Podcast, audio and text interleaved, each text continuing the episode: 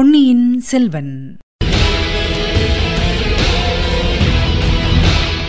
வணக்கம் நீங்கள் கேட்டுக்கொண்டிருப்ப தமிழசேஃபம் தமிழசேஃபமில் இனி நீங்கள் கேட்கலாம் பொன்னியின் செல்வன்.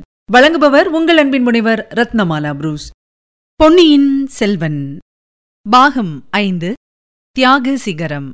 அத்தியாயம் அறுபத்தி ஏழு மன்னரசு நான் வேண்டேன். பழுவேட்டரையர்கள் முதலான குறுநில மன்னர்களின் ஊர்வலம் அப்பால் சென்றதும் ஆழ்வார்க்கடியான் தன் ஆட்களுடனே சேந்தனமுதனுடைய பூந்தோட்டத்தை நோக்கி நடந்தான். பூந்தோட்டத்துக்கு சமீபத்தில் ஒரு மரத்தடியில் சற்று மறைவாக மதுராந்தகத்தேவரின் சிவிகையும் அதை தூக்கும் ஆட்களும் நின்றார்கள். அவர்களிடம் விசாரித்து இளவரசர் கட்டளைப்படி அவர் திரும்பி வருவதற்காக அவர்கள் காத்துக் கொண்டிருந்ததை அறிந்து கொண்டான். பின்னர் மேலே சென்று பூந்தோட்டத்துக்குள் புகுந்தான். தன்னுடன் வந்தவர்களிடம் மெல்லிய குரலில் பூந்தோட்டமெல்லாம் சுற்றி தேடி பார்க்கும்படி கூறிவிட்டு தான் மட்டும் குடிசை வாசலில் போய் நின்று கொண்டான்.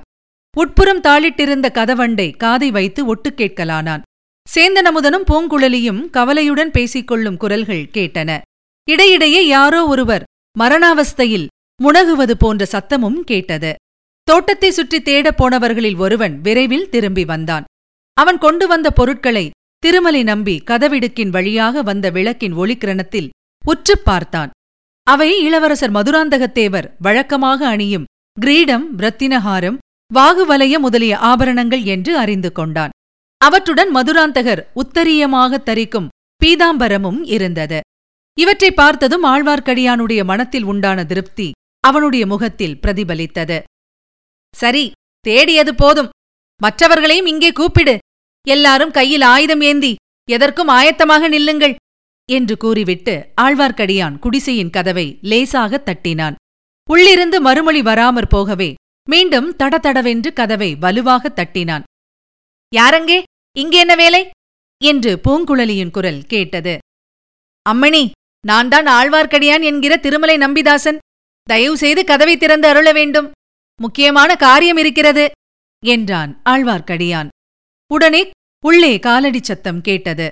பூங்குழலி கதவண்டையில் வந்து நின்று அப்படி என்ன முக்கியமான காரியம் இங்கே உமக்கு வைத்திருக்கிறது? நீரோ வீர வைஷ்ணவர்? இதுவோ சிவனடியார்களின் குடிசை. இந்த வீட்டின் எஜமானருக்கு உடம்பு நலமில்லை என்பது உமக்கு தெரியும். இரவு நேரத்தில் வந்து எதற்காக தொந்தரவு செய்கிறீர்? என்றாள். ஆழ்வார்க்கடியான் சமுத்திரகுமாரி நான் வீர வைஷ்ணவன்தான் அதனாலேயே துஷ்ட நிக்கிரக சிஷ்ட பரிபாலனம் செய்யும் பொருட்டு வந்தேன். கதவை உடனே திறக்காவிட்டால் உடைத்து திறக்கப்படும் என்றான். வைஷ்ணவரே அவ்வளவு பெரிய வீராதி வீரரோ நீர்? உமது வீரத்தை எங்களிடம் காட்டவா வந்தீர்? என்று சொல்லிக் கொண்டே பூங்குழலி குடிசை கதவை தடால் என்று திறந்தாள். அவளுடைய கயல் விழிகளில் கோபக்கணல் பறந்தது. ஆழ்வார்க்கடியான் மீது தன் கோபத்தை காட்ட எண்ணியவள் அவனுக்கு அப்பால் வீரர்கள் சிலர் நிற்பது கண்டு திடுக்கிட்டாள்.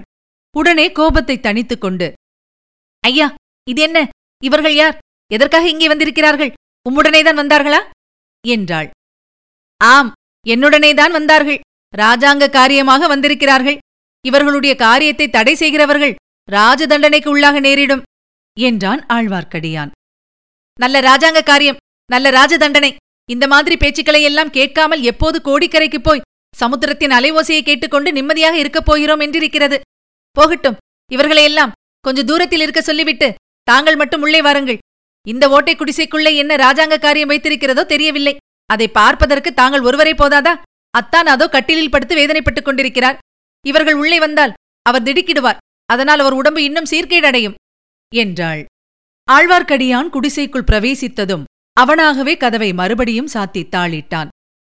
பூங்குழலி உன்னுடைய வார்த்தை மிக்க வியப்பாயிருக்கிறது. ராஜாங்க காரியங்களின் பேரில் உனக்கு இவ்வளவு அருவருப்பு எப்போது உண்டாயிற்று? பட்டத்து இளவரசரை மணந்து சிங்காதனம் ஏறும் உத்தேசம் என்ன ஆயிற்று? அவ்வாறு நடக்கும்போது ராஜாங்க காரியங்களில் முழுக்க முழுக்க கவனம் செலுத்தித்தானே ஆக வேண்டும்? என்றான் திருமலை. ஐயா வைஷ்ணவரே அந்த உத்தேசத்தை நான் அடியோடு விட்டுவிட்டேன். சென்ற சில தினங்களில் ராஜ்யபாரம் தாங்குவது என்பது எவ்வளவு சங்கடமான காரியம். எத்தனை மனவேதனை தரும் விஷயம் என்பதை தெரிந்து கொண்டேன். சிங்காசனம் இருக்கும் இடத்துக்கு பத்து காத தூரத்திலே வருவதற்கு கூட இனி நான் பிரியப்பட மாட்டேன். வைஷ்ணவரே உமக்கு ஒரு சந்தோஷ செய்தி தெரிவிக்கிறேன். என் அத்தான் சேந்தனமுதனை மணந்து கொள்ள நான் முடிவு செய்துவிட்டேன். சற்று முன் இங்கு வந்த செம்பியன் மாதேவியிடம் சொல்லி அவருடைய ஆசியும் பெற்றுக்கொண்டோம். அமுதனுக்கு உடம்பு கொஞ்சம் குணமானதும் இருவரும் கோடிக்கரைக்கு புறப்பட்டு போய்விடுவோம். ஆழ்வார்க்கடியான் குறுக்கிட்டு ஆஹா நல்ல தீர்மானம் செய்தீர்கள். ஆனாத செல்வத்து அறம்பையர்கள் தற்சூழ வானாளும் செல்வமும் மண்ணரசும் யான் வேண்டேன்? தேனார் பூஞ்சோலை திருவேங்கடச் சுனையில் மீனாய் பிறக்கும் விதி உடையவனாவேனே என்று ஆழ்வார் அருளி செய்திருக்கிறார் என்றோ? அதுபோல நீங்களும் இந்த மண்ணரசு வேண்டாம் என்று தீர்மானித்து கடலில் மீன்களோடு மீன்களாக வாழலாம் என்று எண்ணினீர்கள் போலும். ஆனாலும் யார் கண்டது? சிரசிலை கிரீடத்தை சுமந்து சிங்காதனத்தில் வீற்றிருக்க வேண்டும் என்கிற விதி இருந்தால் அந்தப்படியே நடந்து தீரும்.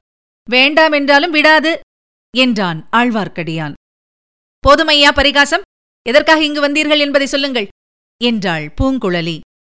அம்மணி தாங்கள் மன்னரசு ஆளும் ஆசையை மட்டும் விட்டொழித்திருக்கிறீர்களா? அல்லது தாங்களும் சேந்தன் நமுதனும் இந்த மண்ணுலையில் உயிரோடு வாழும் ஆசையையே விட்டொழித்து விட்டீர்களா? இதை தெரிந்து கொண்டு போகவே வந்தேன் என்றான் வைஷ்ணவன். இது என்ன கேள்வி? இம்மண்ணுலகில் இன்னும் சில காலம் வாழும் ஆசை எங்கள் இருவருக்கும் இருக்கிறது. இன்றைக்குத்தானே நாங்கள் திருமணம் செய்து கொள்ள தீர்மானித்திருக்கிறோம். வைஷ்ணவரே எங்களுக்கு வாழ்த்து கூறுங்கள். அத்தான் விரைவில் குணமடையுமாறும் ஆசி கூறுங்கள் என்றாள் பூங்குழலி. நான் வாழ்த்து கூறவும் ஆசி கூறவும் சித்தமாயிருக்கிறேன். ஆனால் என் வாழ்த்தும் ஆசியும் வீணாகப் போகலாகாது. உங்கள் இருவருக்கும் இவ்வுலகில் உயிரோடு வாழும் எண்ணம் இருந்தால் பாதாளச் சிறையில் இருந்தவர்கள் தப்பி ஓடுவதற்கு ஏன் உதவி செய்தீர்கள்? என்று கேட்டான் திருமலை.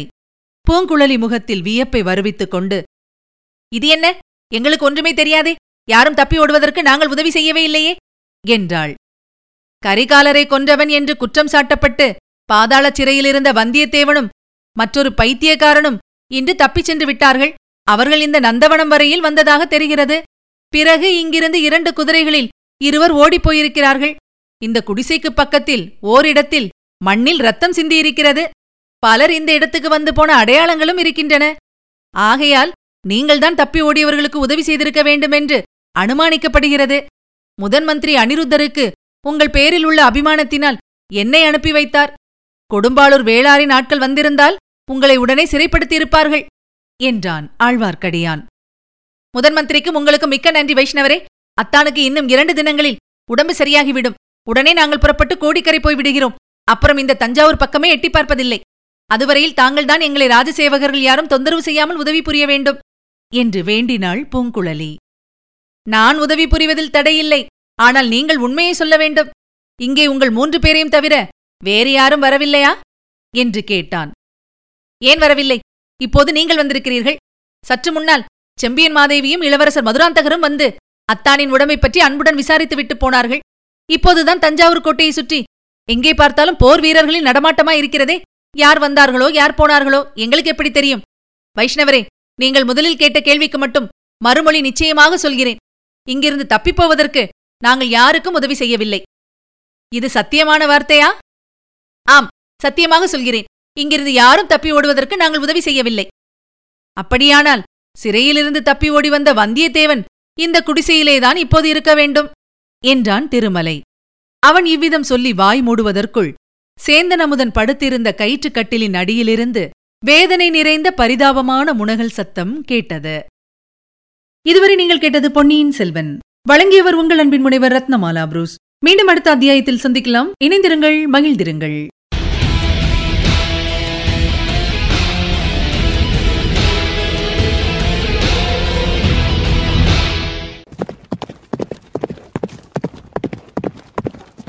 பொன்னியின் செல்வன்.